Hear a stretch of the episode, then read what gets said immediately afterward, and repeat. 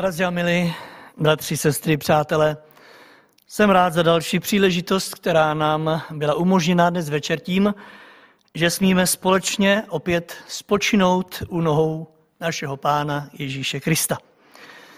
Neznám totiž žádné lepší místo, než je právě toto. A tak ho nechme i dnes promlouvat k našim srdcím. A to v té jeho plné kráse. Jedno totiž je usednout k jeho nohám, ale druhé je nechat ho bez přerušení, aby k nám mluvil. Jinými slovy, nechat ho, to jeho svaté slovo, aby působilo v té plné síle na naše potřeby a všechno to, s čím i dnes usedáme před jeho tvář. Job v té 12. kapitole, v tom 16. verši, říká, vždyť u něho je moc i pohotová pomoc. A tak věřím, že jsme na správném místě. Žalmista v 96. žalmu v 6. verši vyznává, před jeho tváří je velebná důstojnost, moc a lesk v jeho svatyni. A právě to je mým velkým přáním pro každého z nás, kdo i v tuto chvíli jsme v boží blízkosti. Ano, abychom se nechali přetvářet do té jeho podoby. Sérii kázání, kterou jsme v pondělí společně otevřeli, jsem dal název, kde číhá na křesťany ten duchovní koronavirus. Kde číhá ten tělesný, už jsme si tady řekli v pondělí, v úterý, včera, věřím všichni víme, protože není den, kdyby nám to televize a internet nepřipomínali. Proto v tomto směru věřím, jsme pozorní, snažíme se na nic nesahat, ničeho se zbytečně nedotýkat a tak dále. A i když tak je nám připomínáno, abychom to eliminovali eh, pečlivým mytím rukou a také dezinfekcí. Ano, žijeme po té tělesné stránce v takzvaně eh, překoronavirované době. Ale já se znovu dnes v bázní Boží chci ptát, a co ten duchovní věr? Nezdá se vám, drazí moji milí, že o těchto místech jako boží lid eh, tak trochu mlčíme? Že tu je ten duchovní víra, že je nebezpečný, o tom sem tam v kázáních mluvíme, ale co takhle varovat i před místy, kde se vyskytuje a kde doslova na nás číhá. Možná mlčíme v tomto směru i umyslně, protože, víte, dáte mi si zapravdu, že není moc v poslední době v modě poukazovat na konkrétní místa. Tak nějak všeobecně říci, že to tady je, ano, ale poukázat na konkrétní místo, kde nám po té duchovní stránce to hrozí, to raději o tom mlčíme. A přitom ten duchovní vír, jistě víme, je o mnoho nebezpečnější než ten tělesný.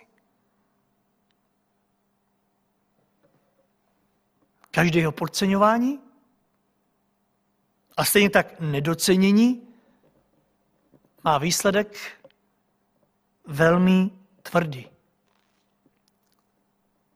A já se nebojím ho dnes znovu zopakovat. Jejím duchovní smrt. O té tělesné slyšíme v této době, hlavně v této době mnoho. O tom, kolik lidí odešlo ze světa právě s tímto vírem tělesným i dnes budeme večer informováni. Ale kdo se dozví, kolik během dnešního dne, kolik lidí odešlo na věčnost právě s tím duchovním vírem. A kolik jich je ještě dnes a zítra bude na cestě do zahynutí, o tom se možná nikdo ani nezajímá. Proto mi dovolte i v závěru této série, kterou dnešním večerem končíme, dovolte mi vyzvednout jedno z dalších míst, kde na nás doslova číhá ten duchovní vír. V pondělí jsme si řekli, že jedním z těch míst je duchovní hrnec. Ano, místo, z něhož se duchovně krmíme. V úterý jsme si poukázali na další nebezpečí a sice na okno, to znamená na to, na co koukáme. Středa patřil do linie klínu a sice všemu tomu, s čím a s kým se přátelíme. A jak nebezpečná bývá nepozornost v těchto směrech, jsme si řekli. A dnes, jak víte, je toho spoustu a zdaleka to nevystihneme ani tím dnešním. A tak to berte pouze jako pokus nastartovat něco, v čem nám duch boží, věřím, pomůže pokračovat dál i v těch příštích dnech. Tím dalším místem, kde, se na nás ten, kde na nás ten duchovní eh, vír číhá a který chci dnes vyzvednout, je pod takzvaným skočcem neboli břečťanem, jak říkají kraličti. Jistě už tušíte, kam v otázce božího slova míří. A tak se zaposlouchejme do knihy, opět starozákoní, je to kniha proroka Jonáše, kde v té čtvrté kapitole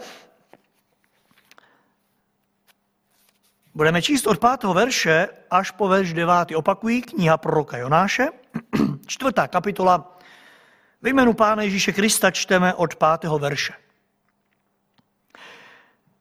Jonáš vyšel z města Ninive, usadil se na východ od něho a udělal si tam přístřešek. Seděl v jeho stínu, aby viděl, co se bude ve městě dít. Hospodin Bůh nastrojil skočec, který vyrostl nad Jonášem, aby mu stínil hlavu a zbavil ho zloby. Jonáš měl ze skočce velikou radost. Příštího dne za svítání nastrojil Bůh červa, který skočec nahlodal, takže uschl. Když pak vzešlo slunce, nastrojil Bůh žhavý východní vítr a slunce bodalo Jonáše do hlavy, až úplně zemdlel a přál si umřít. Řekl, lépe abych umřel, než abych žil. Bůh se však Jonáše otázal, je dobře, že pro ten skočec tak planeš? Odpověděl, je to dobře. Planu hněvem až k smrti. Tolik čtení z písma pro tuhle chvíli, budeme se modlit. Drahý pane, i dnes ti z celého srdce děkuji za příležitost, kterou si nám dal. Příležitost k tomu, abychom zasedli za tvůj prostřený stůl. Věříme, že i dnes budeš prostírat, protože ty seš Bohem, který nikdy na nás tak zvaně lidově nešetřil. Ale vždycky si před nás předkládal jenom to dobré. A to v hojnosti. A tak já tě moc prosím, aby i dnes si podle našich potřeb, které znáš jenom ty, procházel a prostíral. A taky tě moc prosím, dej, ať nezůstane jenom u toho, že si vezmeme, ale také pomoz nám, ať se z nás stanou činitele tvého slova. Ať to, co nám dáváš, se setká v našich životech s odezvou. Prosíme ve jménu Pána Ježíše Krista. Amen. Pod skočcem. V pořadí čtvrté velmi nebezpečné místo, které si dělá svou velmi ničivou práci v božím lidu. Samozřejmě i dnes mám na mysli ten duchovní rozměr eh, tohoto názvu, který vedle duchovního hrnce, který je obrazem toho, jak se duchovně stravujeme, a také obraz duchovního okna, který je důkazem toho, na co se díváme, čím duchovně plníme svá srdce, a také vedle takzvaného duchovního klína, který se pro nás křesťany může stát též velmi nebezpečným místem v oblasti přátelství, je tu i ono vysezené místo člověka pod takzvaným skočcem, nebo jak jsem řekl už, břečťanem, které, jak jistě vidíte, též zavání smrtí.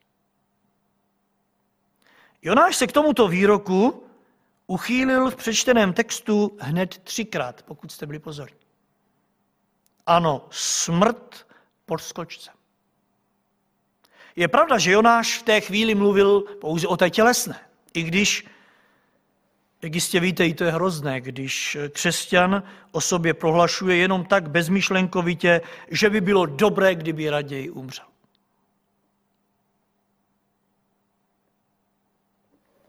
Ale to nebylo tím největším nebezpečím pro toho služebníka, o kterém jsme četli. Ten nebezpečný vír, který pod oným skočcem na Jonáše doslova číhal, byla ta duchovní smrt. A víte, v čem ta duchovní smrt spočívala? Bylo to, drazí moji, v tom Jonášovom já. V jakési jeho osobní sebeprezentaci. V tom, co on chtěl docílit, v tom, co on chtěl dokázat a také v tom, co nedokázal. A i když tělesně žil, duchovně pomalu a jistě umíral. Pojďme se proto v této dnešní biblické úvaze ptát, jak jsme na tom v tomto směru sebeprezentace v těchto dnech. Víte, ve skutečnosti bychom jako boží lid měli žít. Vlastně ne my, ale Kristus by měl žít v nás. Alespoň tak o sobě mluví apoštol Pavel, po té, co se setkal s pánem Ježíšem Kristem. V epištole Galackým 2.20 říká, nežijí už já, ale žije ve mně Kristus a život, který zde nyní žijí, žijí ve víře v Syna Božího, který si mne zamiloval a vydal sebe samého za mě. A tak se opravdu ptejme, už nežijí já? Opravdu už nežijí já?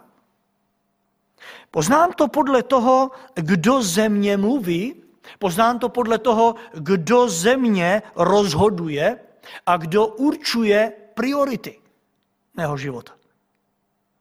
Doba, kterou právě jako Kristova církev prožíváme, nám umožnila víc jak kdy jindy poznat sebe sama. Když jsme se mohli všichni scházet jako církev ve sboru, když jsme chtěli, a v počtu, v jakém jsme chtěli, tak jsme možná ztráceli více času, než bylo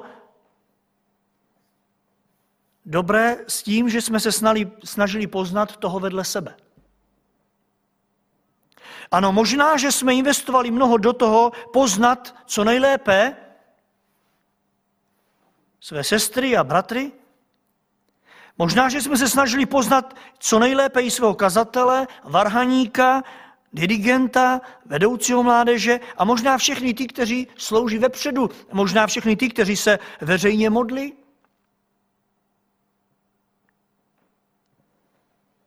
V této době ale jsme více sami se sebou. A tak nám pán dovoluje více, jak kdy jindy nahlednout do svého nitra. Ano, nemohu vidět toho a onoho, nemohu ho slyšet. Pán mě postavil jaksi před sebe sama. Stačí se ptát, co tam vidím. Co tam vidíme? Víte, Jonáš se určitě divil všechno, co v něm v tu chvíli bylo. Tam pod tím skolčcem. Možná žasnul, když se dívá na sebe. Je pravda, že i on jako boží muž, kterého si pán Bůh používal za účelem prorokovat na různých místech pro jiné, byl v pokušení hodnotit ostatní. Sledovat, co dělají, jak mluví, jak smýšlí. A taky, že to dělal. V Ninive volal z plná hrdla, za 40 dní bude Ninive vyvráceno. Ano, Bůh vám to spočítal. Kvůli tomu, v čem jste byli nalezení. Ano, všichni, více jak 120 tisíc obyvatel tohoto města, máte to spočítané.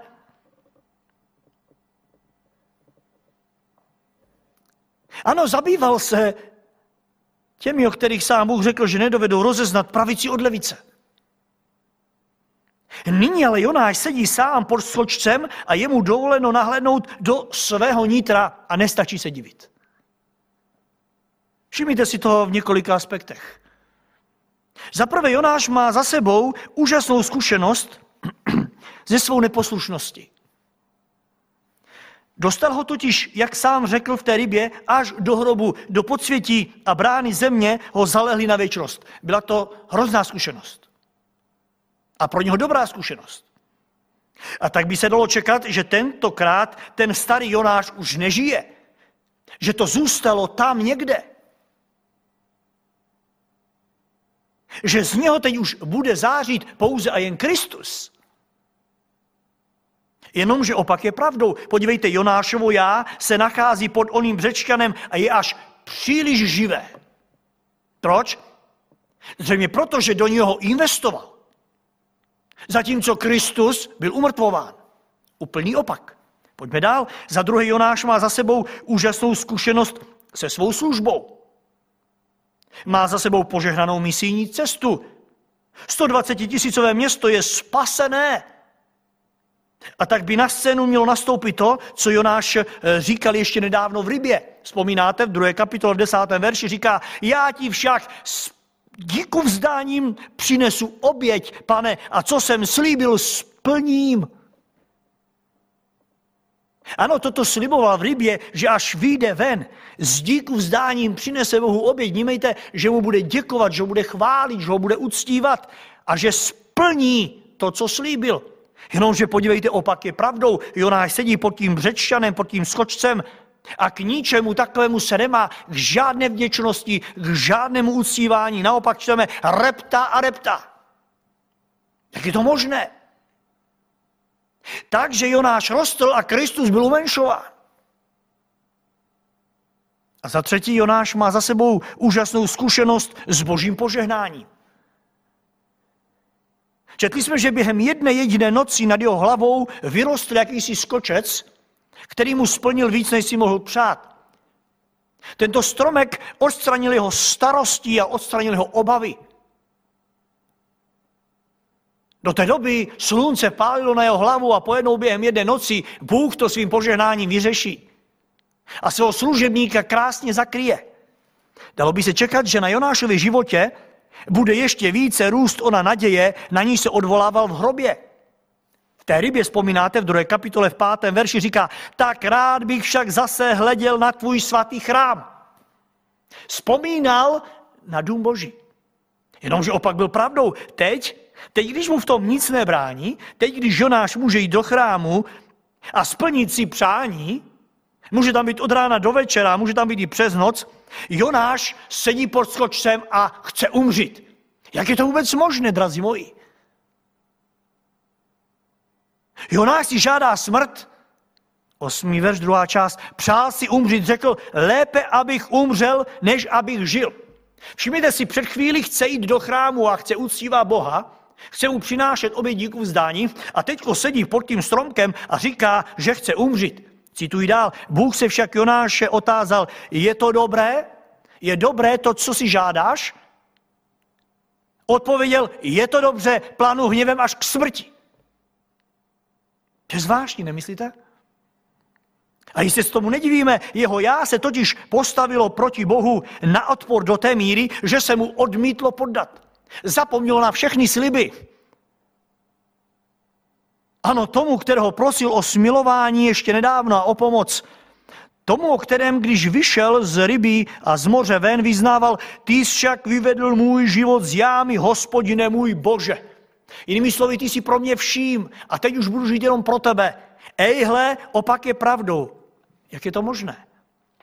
Víte jak? Takže pod tím pomyslným skočcem číhá na všechny křesťany ta duchovní smrt. Ano, na mě a na vás, e, na nás, kdo jsme Kristu sloužili, že on bude růst a on musí růst a my se menšit.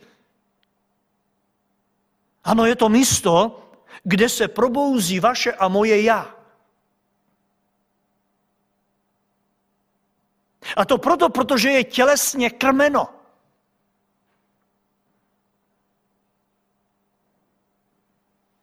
Samo od sebe se probudit nedokáže. A také se samo nemůže probudit a neprobudí. Ale ty a já ho k životu probudit můžeme. A všimněte si, on se nemazlí s naší duchovní stránkou. Jonášovi se to podařilo do té, od té doby eh, možná ještě mnohokrát.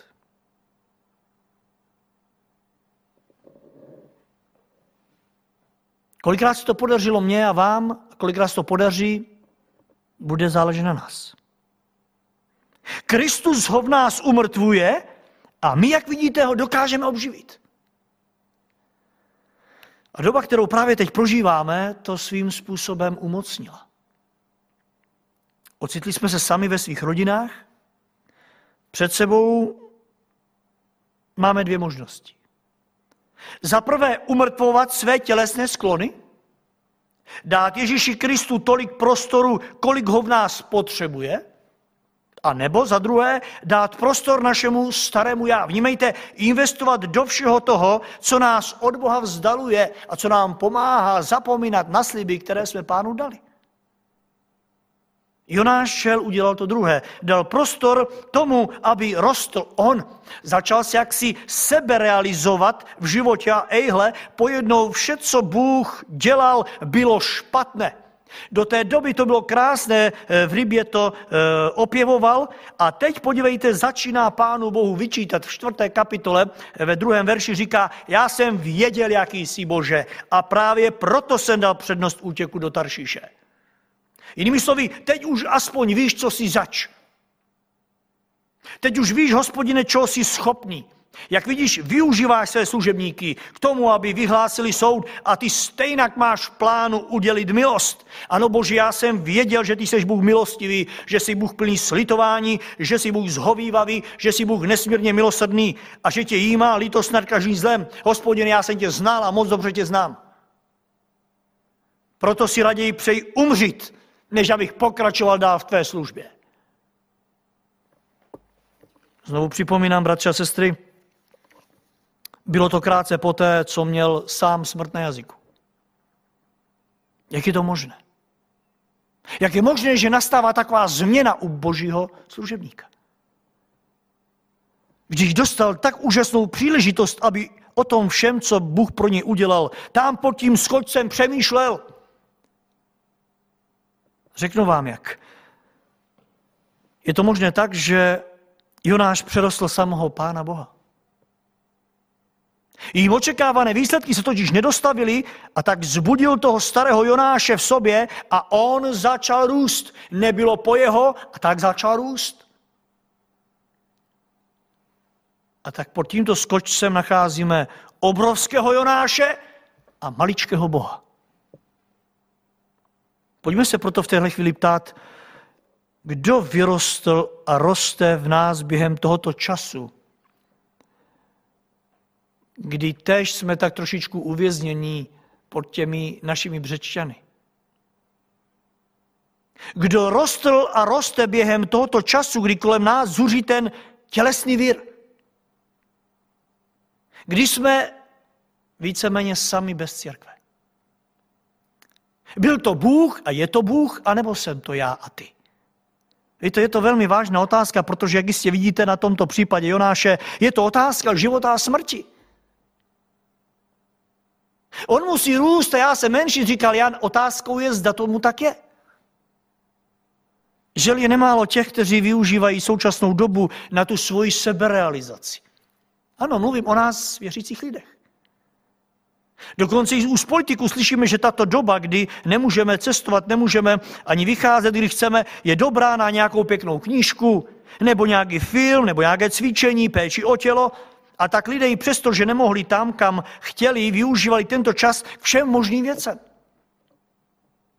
Na první pohled nemuseli být špatní ty věci, ale otázkou je, co ve mně vzbudili za touhy, co ve mně vzbudili za pocity a jaké ve mně odkryly potřeby.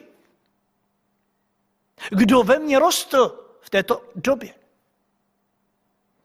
Že jsme těch eh, pocitů a potřeb neměli málo a nemáme málo, to jistě víme. Otázkou zůstává, co náš pán. S jakým postojem se postavíme k té další službě, kterou po nás bude chtít. Koho bude to budované v nás prezentovat. S jakým postojem se postavíme k jeho dalším úkolům které přijdou zítra a pozítří. Víte, tak rád bych věděl, jestli ještě si pán Bůh Jonáše v něčem mohl použít. Jestli to ještě vůbec šlo, jestli se dokázal umenšit před velikým Bohem. A jestli vůbec dokázal pánu Bohu naslouchat a už mu neodmlouvat. A konec konců, jestli ještě otevřel pro Božího ducha své srdce, který by reflektoval ty boží názory a boží vůli jako takovou. Víte, s touto myšlenkou nesmíme nikdy pohrdat. To, co nacházíme u Jonáše v tomto textu, je víc než hrozivé. Posuďte sami. Devátý verš. Bůh se Jonáš otázal, je dobře, že pro ten skočec tak planeš? Odpověděl, je to dobře. Plánu hněvem až k smrti. Co tomu říkáte? Tváři v tvár živému Bohu, který by měl v nás růst.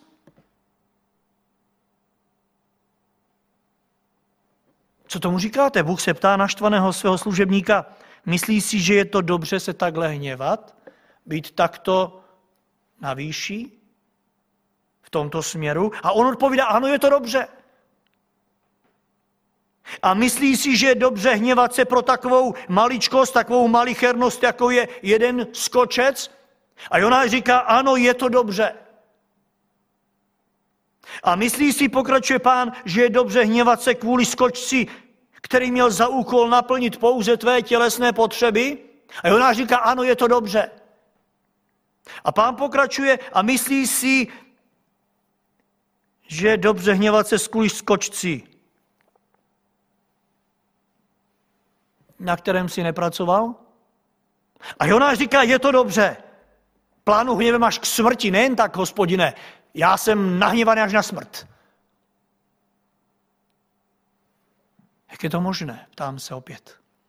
Což pak neměl tento skočec, tento břečťan být Jonášovi požehnáním? Což pak mu neměl přinést opak toho, než mu přinesl? Jistě víme, z jaké moci a popudu vyrostl. Jonáš na ním nepracoval. Jonáš si tam na tom místě zaměstnal, postavil sám nějaký přístřešek, nějakou boudu, jenomže ono to nesplnilo zřejmě to, co očekával, a tak mu hospodin nabídl víc. Během jedné noci se stalo, že vyrostl nad jeho hlavou jakýsi strom, který mu poskytoval přesně, co potřeboval. Jednou stal se zázrak. Jestli pak se si všimli, proč Bůh ten zázrak udělal, šestý ver říká, hospodin Bůh nastrojil skočec, který vyrostl nad Jonášem, poslouchejte, aby mu sníl hlavu a za druhé, aby ho zbavil zloby. Tady je vidět, že Jonáš už byl naštvaný předtím, protože ta bouda mu neplnila to, co měla. A tak hospodin přichází se svým požehnáním a pomáhá mu, aby se umenšoval a aby v něm rostl boží člověk. A zdá se na první pohled, že to e, směrovalo dobrým směrem. Čteme dál, Jonáš měl ze skočce velikou radost, jako by se vrátil zpátky tam, kde byl, když opustil tu rybu. Ano, Bůh mu dal ze svého milosrdenství nad jeho očekávání, aby to jeho já umrtvil aby ho zbavil zloby. A Jonáš z toho má radost. Co radost? Písmo říká velikou radost. To je požehnaný začátek. Jenomže, jenomže stačilo, aby malilinko to zvrtlo v jeho neprospěch. Stačilo, aby skočec, který nezasadil, nezaléval a nikdy na něm nepracoval, aby uschl a nastal pro něj konec světa. Chci umřít, říká Jonáš. A pozor, Jonáš toto neříká jako nějaký bezvěrec. Čtvrtá kapitola říká, že toto všechno Bohu říkal, poslouchejte, v modlitbě. Ano, poklekl na kolena ve čtvrtém verši, druhém, eh, čtvrté kapitole, druhém verši čteme, modlil se k hospodinu a řekl, ach hospodine, což jsem to neříkal? Ano, on to říká v roli velkého křesťana, můžeme říct. V roli duchovního velikána, ve skutečnosti ale říká to v roli duchovně umírajícího člověka v němž jeho tělesná sebeprezentace přerostla Boha. Pojďme proto v závěru tohoto kázání k původní otázce, kde na nás číhá ten duchovní koronavirus? Kde na nás číhá ta duchovní smrt? To, že na každého z nás číhá ta tělesná, není pochyb. Dnes i zítra, vůbec v budoucnu, náš život bude ohrožen téměř na všech místech, kde se budeme nacházet bude pro nás natahovat svá chápadla ze všech míst, ale co v té duchovní oblasti? I ta, věřte mi, udělá vše proto, aby si nás podmanila. A písmo před ní, eh, nás před ní varuje ještě více než před tou tělesnou. Tady je důkaz, Matouš 10.28. Ježíš prohlásil, nebojte se těch, kdo zabíjejí tělo a duši zabít nemohou. Bojte se toho, který může duši i tělo zahubit v pekle. A tak prosím, vedle duchovní smrti v hrnci, vedle duchovní smrti v okně, vedle duchovní smrti na klíně, mějme se pozoru, na pozoru i před duchovní smrti, která na nás číhá pod skočcem. Ano, v té lidské touze žít ne v Kristu, ale vedle Krista. Já sobě vám přeji požehnaný život v Kristu, protože v něm máme úplně všechno. V něm říká Bible, je vtělená všechna plnost božství. On předchází všechno a všechno v něm spočívá. Dokonce plnost sama se rozhodla v něm přebývat. V něm jsou ukrytý všechny poklady moudrostí a poznání. On je hlavou všech mocností a síl a v něm jsme, jste i vy, říká apoštol Pavel ke Koloským 20. V něm jste i vy dosáhli plnosti. Tomu říkám duchovní život. A tak žijeme, bratři a sestry. Žijeme. Amen.